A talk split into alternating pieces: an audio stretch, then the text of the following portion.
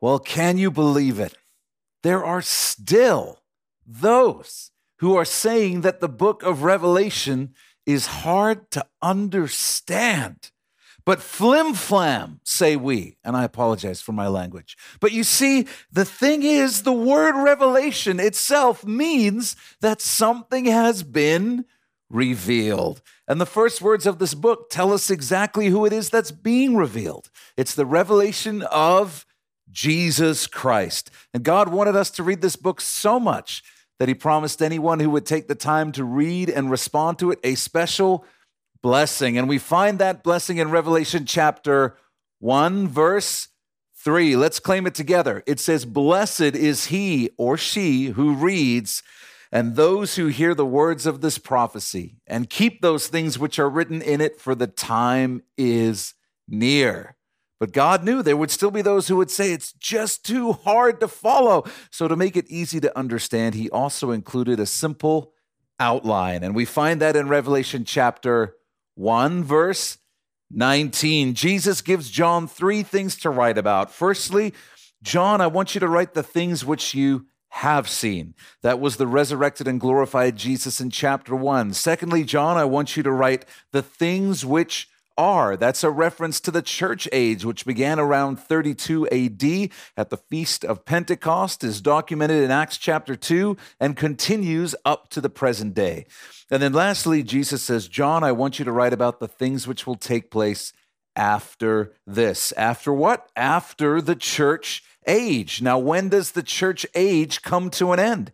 That happens in Revelation chapter 4, verse 1. Let me read it to you. John says, After these things I looked, and behold, a door standing open in heaven. And the first voice which I heard, that was the voice of Jesus in chapter 1, was like a trumpet speaking with me, saying, Come up here, and I will show you things which must take place after this. And up John goes, serving as a picture of the church who will be raptured to be with the Lord. And just to make it crystal clear what's happening, the Lord will take all of chapters four and five to show us the church with him in heaven before he begins pouring out his wrath upon the earth. And when he pours out his wrath, the incredible thing is that verses like Revelation 6 16 tell us that those on the earth will know that it's God doing it. They will identify it as the wrath of the Lamb. And in the scriptures, the Lamb is who? It's Jesus. So, chapter one gives us the focus of this amazing book, Jesus Christ. Chapters two and three take us through the church age up to the present day. The church goes up in chapter four, verse one. We see her safe and secure with the Lord in heaven for chapters four and five before wrath comes down on the earth in chapter 6. That wrath continues for seven years across a time period known as the tribulation and is documented in chapter 6 through 19, after which Jesus returns to the earth with his saints in the event known as the second coming. Jesus will then rule and reign on the earth for the thousand years known as the millennial kingdom, a golden age when the earth will be restored to an Eden like state and everything wrong with the world will be undone. After those thousand years, our universe will be destroyed, and Jesus will create new heavens and a new earth free from every source of sorrow. Heaven itself, the city called the New Jerusalem, will descend to the new earth where it will serve as our home for the ages to come. And though you may not understand all the details just yet, I can tell you this. If you love Jesus, then your story is destined to end with the words, and they lived happily ever after. We spent most of our previous study dreaming together about how incredible it is going to be when God declares, Behold, I make all things new. As we pick things up in verse 6 of chapter 21, we hear God speaking from his throne. Both Jesus and the Father are on the throne together at this moment, and we can safely assume the Holy Spirit is there with them too. They speak with one voice in verses 6 through 9. John writes, And he, God, said to me, It is done. Underline that in your Bibles. It is done. I am the Alpha and the Omega, the beginning and the end. What a moment. On the cross, Jesus cried out, It is finished. Here, God declares, It is done. The redemptive work that began with the cry of a newborn baby in the little town of Bethlehem reaches its zenith and concludes with these triumphant words It is done. Truly, his ways are higher than our ways, his plans unfathomably greater, his vision infinitely more glorious, and his wonders beyond comprehension. We can enjoy new spiritual life right now. But verse 6 is the moment when God declares that all things have been made new. Physically, spiritually, biologically, all things have been made new. This is the moment Paul spoke of when he wrote this in his first letter to the Corinthians. It's on your outlines. Then comes the end when he, Jesus, delivers the kingdom to God the Father when he puts an end to all rule and all authority and power. For he must reign till he has put all his enemies under his feet. The last enemy that will be destroyed is death. Now, when all things are made subject to him, then the Son himself will also be subject to him who put all things under him, that God may be all in all. The words, it is done, announce the end of the age of our universe and the dawn of a new age, a new chapter in the incredible book of the story of God. What happens in that next chapter? A new story begins. And all I can tell you about it is that it will be wonderful. Have you ever been out somewhere far from the city lights, looked up and caught a glimpse of the glory of the universe and seen the Milky Way like a cloud in the night sky? If Jesus could create all the stars, planets, and the beauty of this earth in six days, what could he prepare for us in 2,000 years? Eye has not seen, nor ear heard, nor have entered into the heart of man the things which God has prepared for those who love him. Jesus said, I go to prepare a place for you. For you, personally, for me, personally. I don't know if we'll have rooms or houses, but I suspect there'll be some type of space for each of us that is tailored for us individually and will reflect God's intimate knowledge of who He created us to be.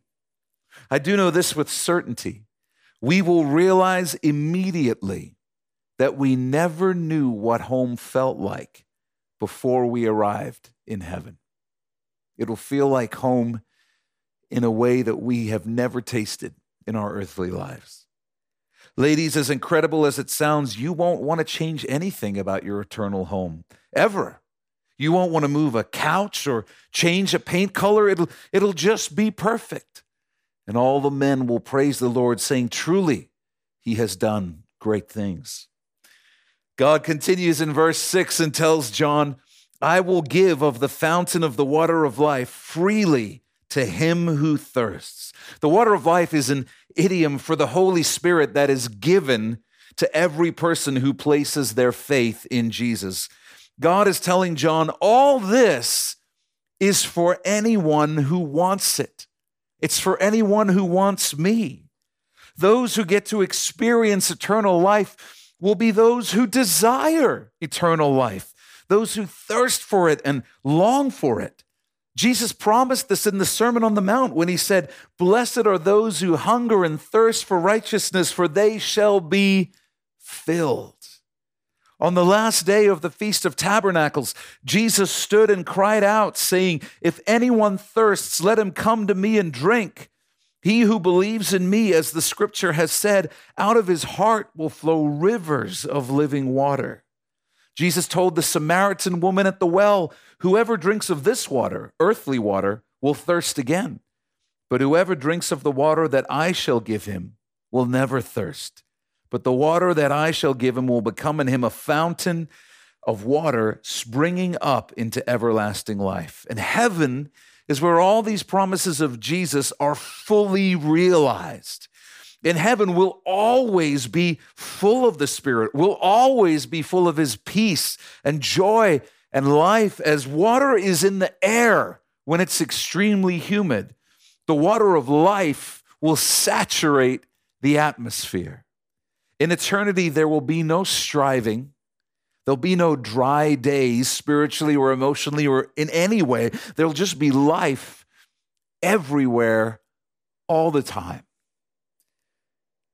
Verse 7, God says, He who overcomes shall inherit all things, and I will be his God, and he shall be my son. Eternal life is for those who desire it and those who overcome. Now, how do we overcome? Let's remind ourselves once more of the words of our brother John that he wrote in his first epistle. Who is he who overcomes the world but he who does enough good works? Uh, no, that's not what it says. Sorry. Who is he who overcomes the world but he who has a perfectly consistent devotional life? Doesn't say that either. Achieves mastery over every sin in their life doesn't say that. Who is he who overcomes the world but he who believes that Jesus is the Son of God? The Christian life is drinking the living water of eternal life freely offered by Jesus and then offering it to naturally, sorry, then allowing it to naturally affect your life. The Christian life is drinking the living water of eternal life freely offered by Jesus, and then just allowing it to naturally affect your life. There is a difference between a dehydrated person and a hydrated person. In the same way, there is an unmistakable difference between the person who has drunk the living water of eternal life and the person who has not. How do we overcome? We believe that Jesus is the Son of God, and we express that belief by accepting his offer of eternal life. That's it. Salvation is the gift of God. He did all the work so that none of us, none of us can boast that we earned even the tiniest part of our salvation. The Lord did it all. Our job is simply to believe it and receive it. So, would you write this down? It's our belief in Jesus that makes us overcomers. Our belief in Jesus makes us overcomers. He won the victory on our behalf, and we need only believe and follow him in response. There are multiple places in the New Testament where it refers to what awaits us in eternity as our inheritance. We've talked before about how unbelievably it's Jesus' desire and intent to share all he has with us in the ages to come. God tells John that all the beauty he is beholding in this new creation belongs to those who belong to him. We don't know what our tasks will be in this new age. We know it'll be amazing. And we also know that how we live our earthly lives will impact what we are entrusted with in eternity. We're all in training. That's why James is not blowing smoke when he says, My brethren, count it all joy when you fall into various trials, knowing that the testing of your faith produces patience. Are you in a trial? Rejoice. You're in training for the ages to come. Set your heart and your mind on the task of passing this trial. Understand that how we walk through our trials has eternal ramifications. We're destined to rule with Jesus. We are destined to reign with Christ. We're destined to inherit all things. The assignment awaiting us is significant, to say the least. Therefore, it makes sense that our preparation and training would also be significant. Paul writes in Romans 8, You did not receive the spirit of bondage again to fear, but you received the spirit of adoption, by whom we cry out, Abba, which is Aramaic for Father. Father. The Spirit Himself bears witness with our spirit that we are children of God. And if children, then heirs, heirs of God and joint heirs with Christ, if indeed we suffer with Him, that we may also be glorified together. So make a note of this. This life is preparation for our eternal inheritance. This life is preparation for our eternal inheritance. We need to learn how to be about our Father's business and reflect our Father's value so that we can serve Him faithfully and successfully in the ages to come. Verse 7 ends with this beautiful promise I will be his God, and he shall be my son. What an amazing thing it is that the Almighty God of heaven and earth has adopted you and me as his children. Out of all the relationships he could have constructed for us, the one he chose was the one where we call him dad for all eternity. Jesus suffered and died so we could become his brothers and sisters through adoption. If you haven't figured it out yet, God really, really loves you. He really loves you. If you've been blessed with a good father in your life, then you may be able to recall those few golden years when, as a child, the presence of your father made you feel completely safe those years when you didn't ever worry if your dad was around because you knew, hey, if a gang of murderers shows up to try and harm us, my dad will just single handedly beat all of them up and cart them off to jail. There's nothing to worry about. We're going to feel safe like that. We're going to feel secure like that forever, but not out of ignorance or naivete, but because our Heavenly Father really will have created a reality free from anything that could cause sorrow. We'll never look over our shoulders again, ever. We know and understand that God lacks nothing, He needs nothing, but that doesn't mean nothing can bless Him. In fact, God made us to be His children for eternity because, as staggering as it sounds, God is blessed by His children. If you're a parent, then you know your kids have the capacity to bless you in an incredible way. When you see them overcome a fear, overcome a challenge, when you see them win, it blesses you. We get that from being made in the image of God. Truly, we will be blessed in eternity, but incredibly, we will also bless God in eternity. He, our loving and gracious Heavenly Father, will be surrounded by his children and will be blessed by them as he watches them create, build, manage, overcome, and win. And we don't have to wait for heaven to be a blessing to God. Every time we choose his will over our own will, we bless God. Every time we choose to praise him in difficult circumstances, we choose to bless God. Every time we soften our hearts and repent instead of hardening our hearts, we bless God. And if you love the Lord, you want to bless him. You just do because you love him so much. So make a note of this. Our Heavenly Father created us with the ability to bless him as his children. He created us with the ability to bless him as his children. After revealing to John how wonderful heaven is going to be, God takes a moment to remind the reader of the importance of taking their salvation seriously so that they get to spend eternity in God's blissful new creation. He doesn't want anybody to deceive themselves into thinking that all we must do is raise our hand in church and say we want to be saved in order to punch our ticket to heaven. We cannot say yes to Jesus and then live the rest of our lives as our own God. Such a life proves that we never actually said yes to Jesus. We never actually drank the living water that he was offering. And to underscore this point, God lists a series of behaviors that highlight the lack of salvation in a person's life. Please understand, the issue is not whether you've fallen into any of these sins after you became a Christian. We all sin and sometimes backslide. This list is talking about people who engage in these behaviors as a lifestyle, as their regular pattern of living. It's talking about people who don't agree with God that these are sins.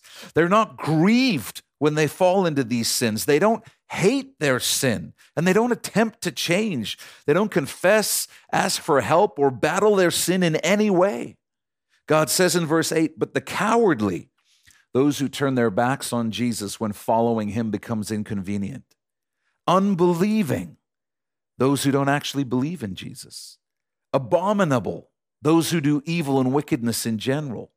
Murderers, sexually immoral, those who live and practice sexual behavior outside of God's design, which is marriage between a man and woman. Sorcerers, seeking to interact with the spiritual realm outside of the instructions given in Scripture.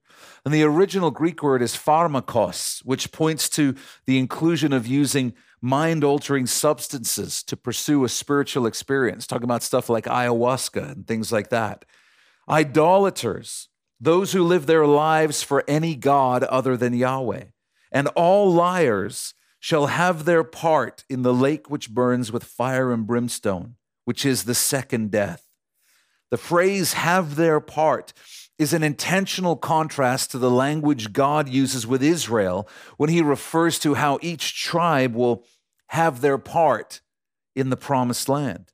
God tells Israel, You'll each have an area that will be yours. And terrifyingly, God says that those who reject him will each have their own area in the lake of fire.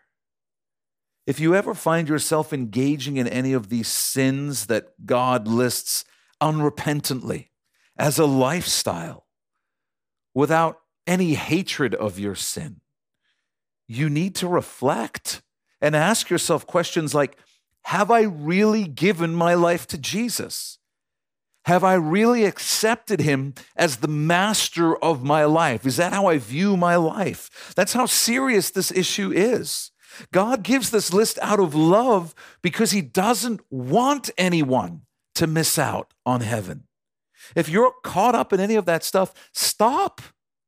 Repent. It's not a small thing. Make whatever changes you need to make and make them today. Battle your sin.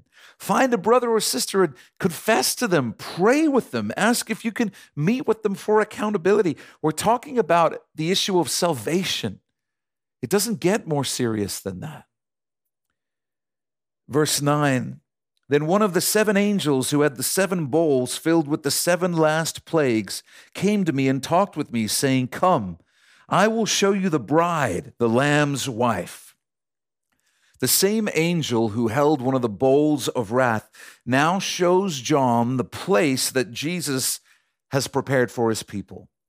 This is an example of what holiness is, because holiness manifests as both love and wrath, grace and wrath. Holiness doesn't just deal with the good things, it brings justice to the evil and wicked things. As shown in the actions of this angel, holiness loves what is good and hates what is evil. Verse 10 and he carried me away in the Spirit to a great and high mountain and showed me the great city, the holy Jerusalem, descending out of heaven from God, having the glory of God. Her light was like a most precious stone, like a jasper stone, clear as crystal. It seems that John sees the new Jerusalem, heaven itself, descending to the new earth and resting upon a great and high mountain. It is made of what most scholars agree is something like diamond.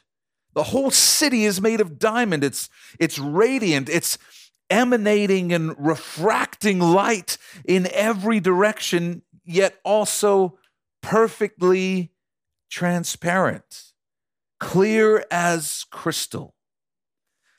I think the material is apt because Diamonds are worthless lumps of coal that have undergone years and years of heat and pressure, which transformed them into something beautiful and valuable.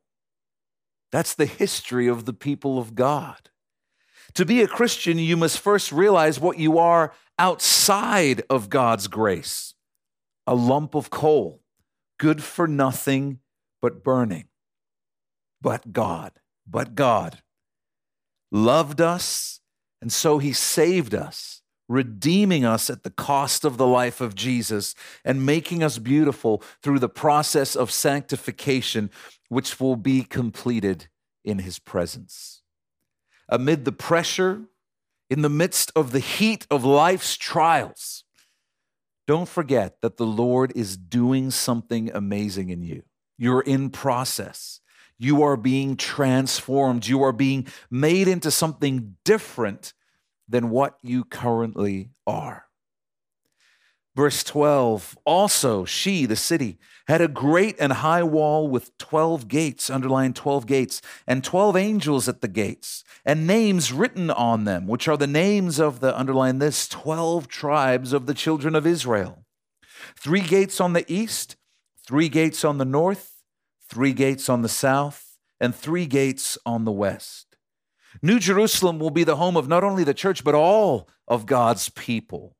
Paul explained more than once that the concept of God's spiritual children began with the patriarchs like Abraham, Isaac, and Jacob, then continued through the prophets until the church was created by Jesus and grafted into that lineage like a wild branch into an already living tree. One of the ways this spiritual lineage is commemorated in the New Jerusalem is in the form of 12 city gates that each bear the names of one of the 12 tribes of Israel. When Jesus was talking with the Samaritan woman at the well, she was taking a bit of a dig at the Jews, and Jesus didn't say, Oh, don't get me started on the Jews. He said, Salvation is of the Jews. In other words, it comes from them. For 1700 or 1800 years before the advent of the church, God was working on the earth through the patriarchs, prophets, and people of Israel.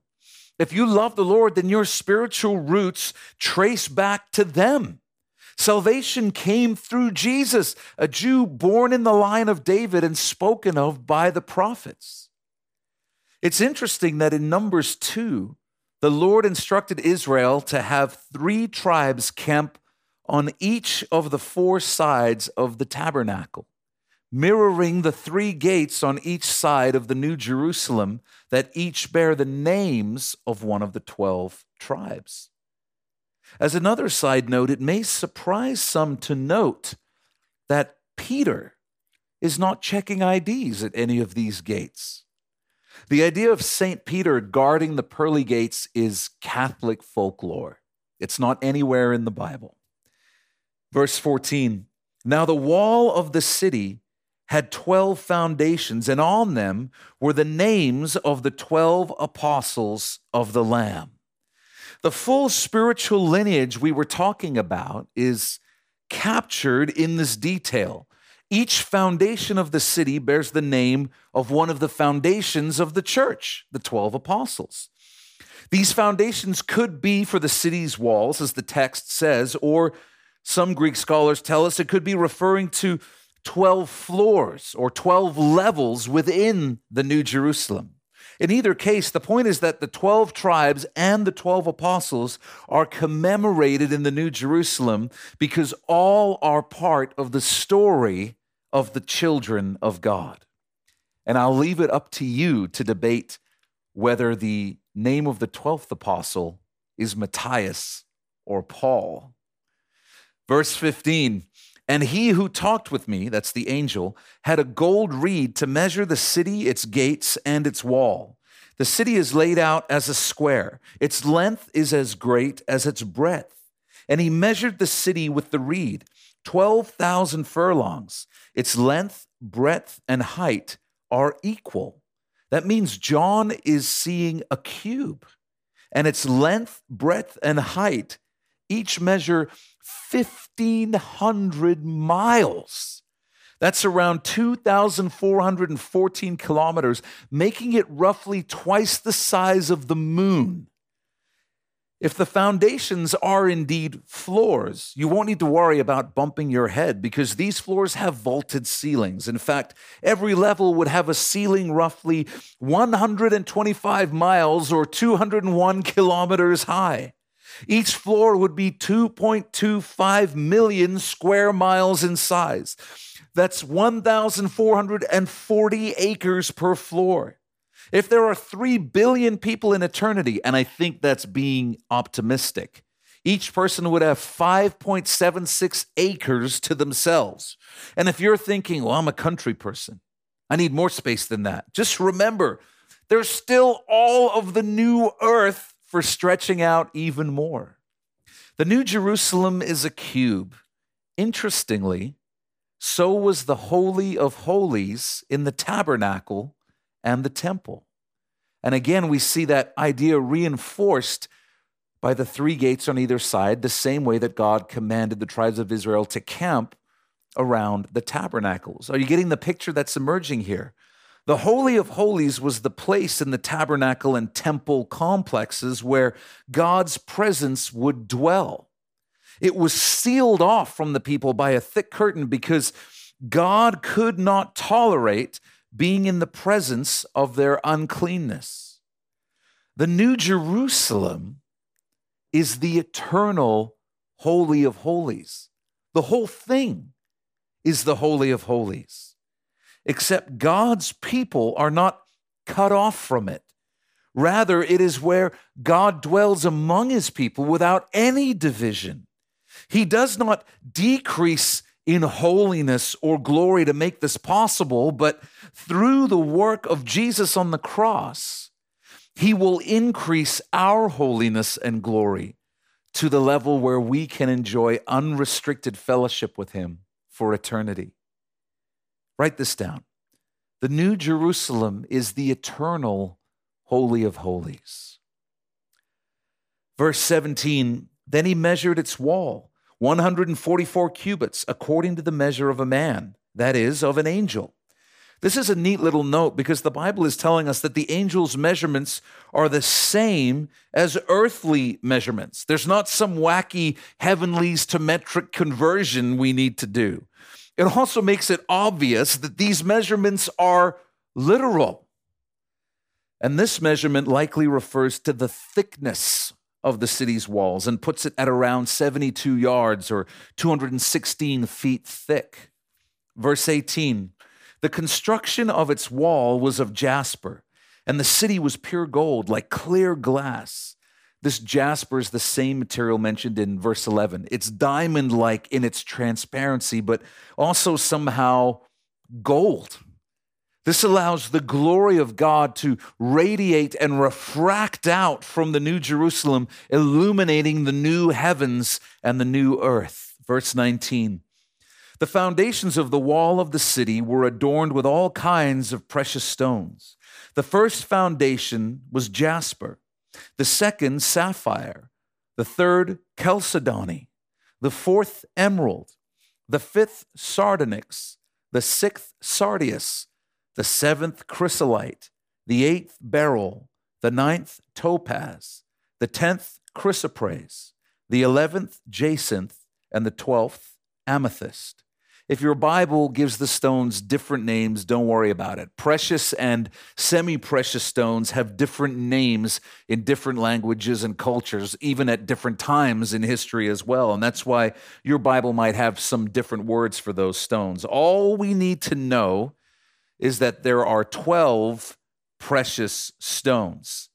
The idea is that the glory of God shines through these stones, casting out beams of light in every color imaginable, adding to the overwhelming beauty of the New Jerusalem that John is beholding. Many Bible scholars link these stones with the 12 stones that represented the 12 tribes of Israel on the breastplate of the high priest in the Old Testament era. That may well be the case, but we simply can't confirm that because of the issue of stones being called different names in different cultures across the centuries. Verse 21 The 12 gates were 12 pearls. Each individual gate was of one pearl. Each of the New Jerusalem's gates is made from a single enormous pearl. Pearls were prized and highly valued in John's day, even more than they are today. Some commentators have highlighted something interesting about the nature of pearls and how they are formed. This could be coincidence or it could be intentional. I'll share it with you and then you can come to your own conclusions. Pearls are not formed from metal or stone. They are formed when an irritant, usually a grain of sand, gets into an oyster. But the living organism of the oyster doesn't deal with the irritant by spitting it out. Instead, it coats, it robes the irritant in the material of pearl. Layer by layer, bit by bit, this insignificant grain of sand is transformed by the oyster into a beautiful and valuable pearl. And as we pass in and out of New Jerusalem's gates, we will be reminded of this picture. That when we approached God in our sin and our wickedness, He did not spit us out. Instead, Jesus died in our place, welcomed us and, and robed us in His righteousness, transforming us into beautified saints and treasured children of the Father. And as we pass through these gates, we'll be reminded that we're only there in the New Jerusalem, in the new creation, because God loved us and did something for us that we could not do for ourselves. And we will gladly praise Him for it yet again. It goes on and says, And the street of the city was pure gold, like transparent glass the main street of the New Jerusalem is made of the same gold that is also transparent. The most valuable metal on earth, gold, is used as concrete in heaven. When the Bible cautions us about devoting our lives to the pursuit of gold, it's not only spiritual advice, but also practical advice. Even if you could take it with you, it would have no value in heaven because it's everywhere. And if you spend your life trying to get as much gold as you can, you're going to feel pretty stupid when you get to the New Jerusalem one day. The famous streets of gold, this verse is where that concept comes from.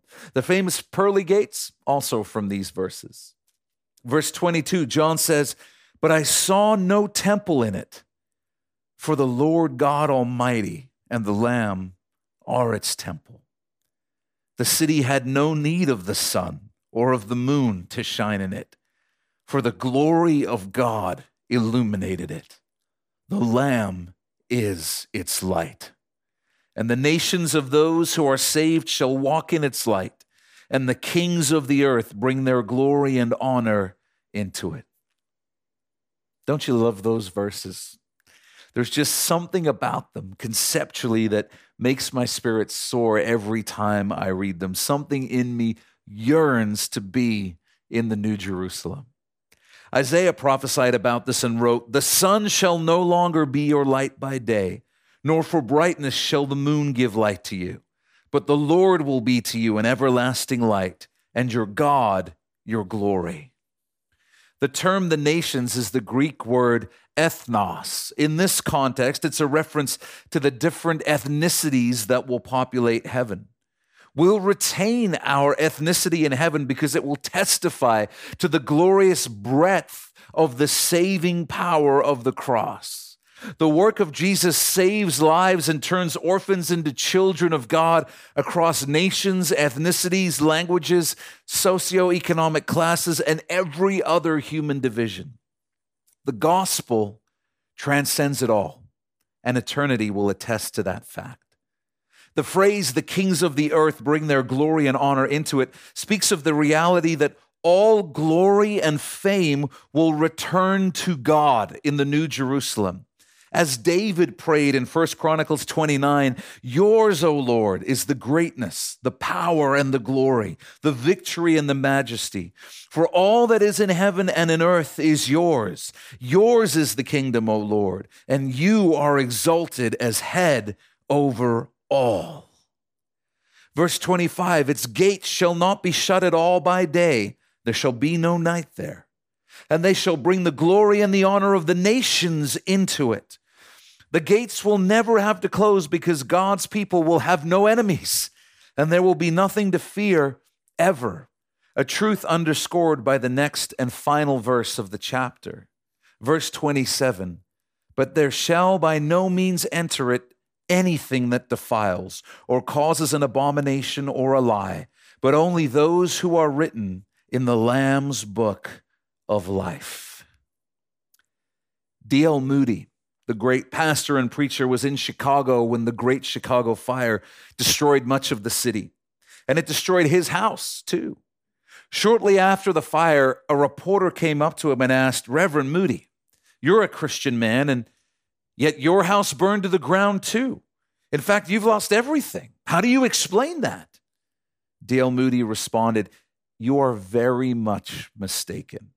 I've got much, much more than what was lost in the fire. The reporter said, What do you mean? D.L. Moody opened his Bible to Revelation 21, verse 7, and read aloud, He who overcomes shall inherit all things.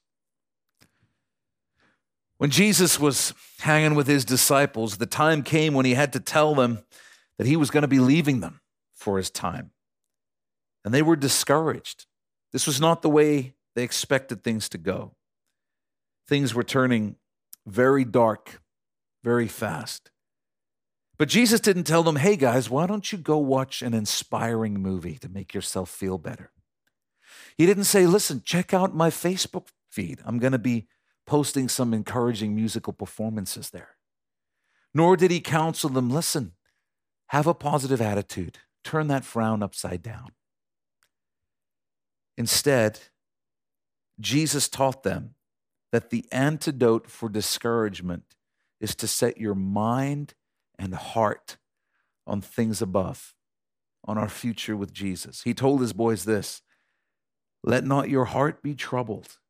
You believe in God, believe also in me. In my Father's house are many mansions. If it were not so, I would have told you. I go to prepare a place for you. And if I go and prepare a place for you, I will come again and receive you to myself, that where I am, there you may be also. And where I go, you know, and the way you know. Think about these things. Turn your heart and your hope toward heaven. And I promise your spirit will be lifted. Your perspective will be rightly readjusted. The believers who make an impact in this life are the ones who understand what comes in the next life. When you grasp the reality of heaven, even a little bit, you'll be able to live free from the things the Bible calls the affairs of this life. Only good and fruitful things come from being heavenly minded. In fact, it's the key to enjoying this life. Because when you're freed from placing all your hope in this life, when you're freed from wanting everything to be perfect, now you're able to enjoy this life for what it is. You're able to enjoy others for who they are. If you're playing games with the sins God listed in this chapter, if you're not convicted, grieved, repentant, or desiring to change, please reflect and make sure that you're actually saved. You cannot accept Jesus as your Savior without also accepting Him as your Lord, the master of your life. If you feel no conviction over your sin, ask the Lord to touch you and give you a heart that desires to please Him. Ask the Lord to be God over your life and then repent. Turn away from those sins. Confess to somebody, a pastor or a wise and mature believer, and make a plan to stay in fellowship and encourage each other to walk in righteousness. Don't play games with your salvation. I've slowed down a bit for these final few chapters because they are so important. They invite us to fix our eyes on heaven and live for eternity. And that is the perspective all believers need to hold on to. Also, as we all know, the rapture is going to take place as soon as we finish this series. So I wanted to give the Lord a few extra weeks to save some more people. Verse 7 was true for Jesus He who overcomes shall inherit all things. And because it was true for Jesus, it is true for anyone who believes that Jesus is the Son of God. The greatest joy in heaven won't be finally having all things. It'll finally be having the one thing that truly satisfies fully the Lord Himself. Would you bow your head and close your eyes and pray with me? Jesus, thank you as always for your word. Thank you for these precious glimpses of heaven, the New Jerusalem, the ages to come, the place that you have prepared for those who love you. And Lord, we do love you. We are so thankful for your kindness and love for us, that instead of rejecting us, you robed us in righteousness and beautified us and secured adoption for us into your Father's family. Thank you for loving us so well, so much more than we could ever even dare to ask for or dare to hope for. You're just wonderful, Lord. Father, I pray that if there's anyone watching or listening to this message who is not saved, Lord, would you show them that they're not saved, that they might turn to you and receive the living water that will lead to eternal life. We want them there with us. And Jesus, may we be so heavenly minded that we live our lives with the right priority, never discouraged that this is not heaven. Help us to live wisely, help us to live profitably in light of the truth that we are going to spend eternity with you. We love you. We bless you. It's in your name we pray. Amen. Hey, thanks for being with us for this study. Before you go, I want to share just a few quick things with you. If you've never given your life to Jesus, then you need to go to gospelcity.ca slash gospel right now You'll find a short video where we share the best news you'll ever hear in your life. It's more important than whatever else you're doing, so go to gospelcity.ca/gospel right now to learn more about Jesus. If God has blessed you through this message, we'd love to hear about it. Email us at info at gospelcity.ca and let us know how God has impacted your life through His Word. If you'd like to support the teaching ministry of Gospel City through financial giving, you can do so by going to gospelcity.ca/give. And finally, I want to invite you to follow us on Facebook, Instagram, and Twitter for updates and encouragements throughout the week. And you can find all those links in the top right corner of our website. We love you, Uppercase C Church. Be blessed.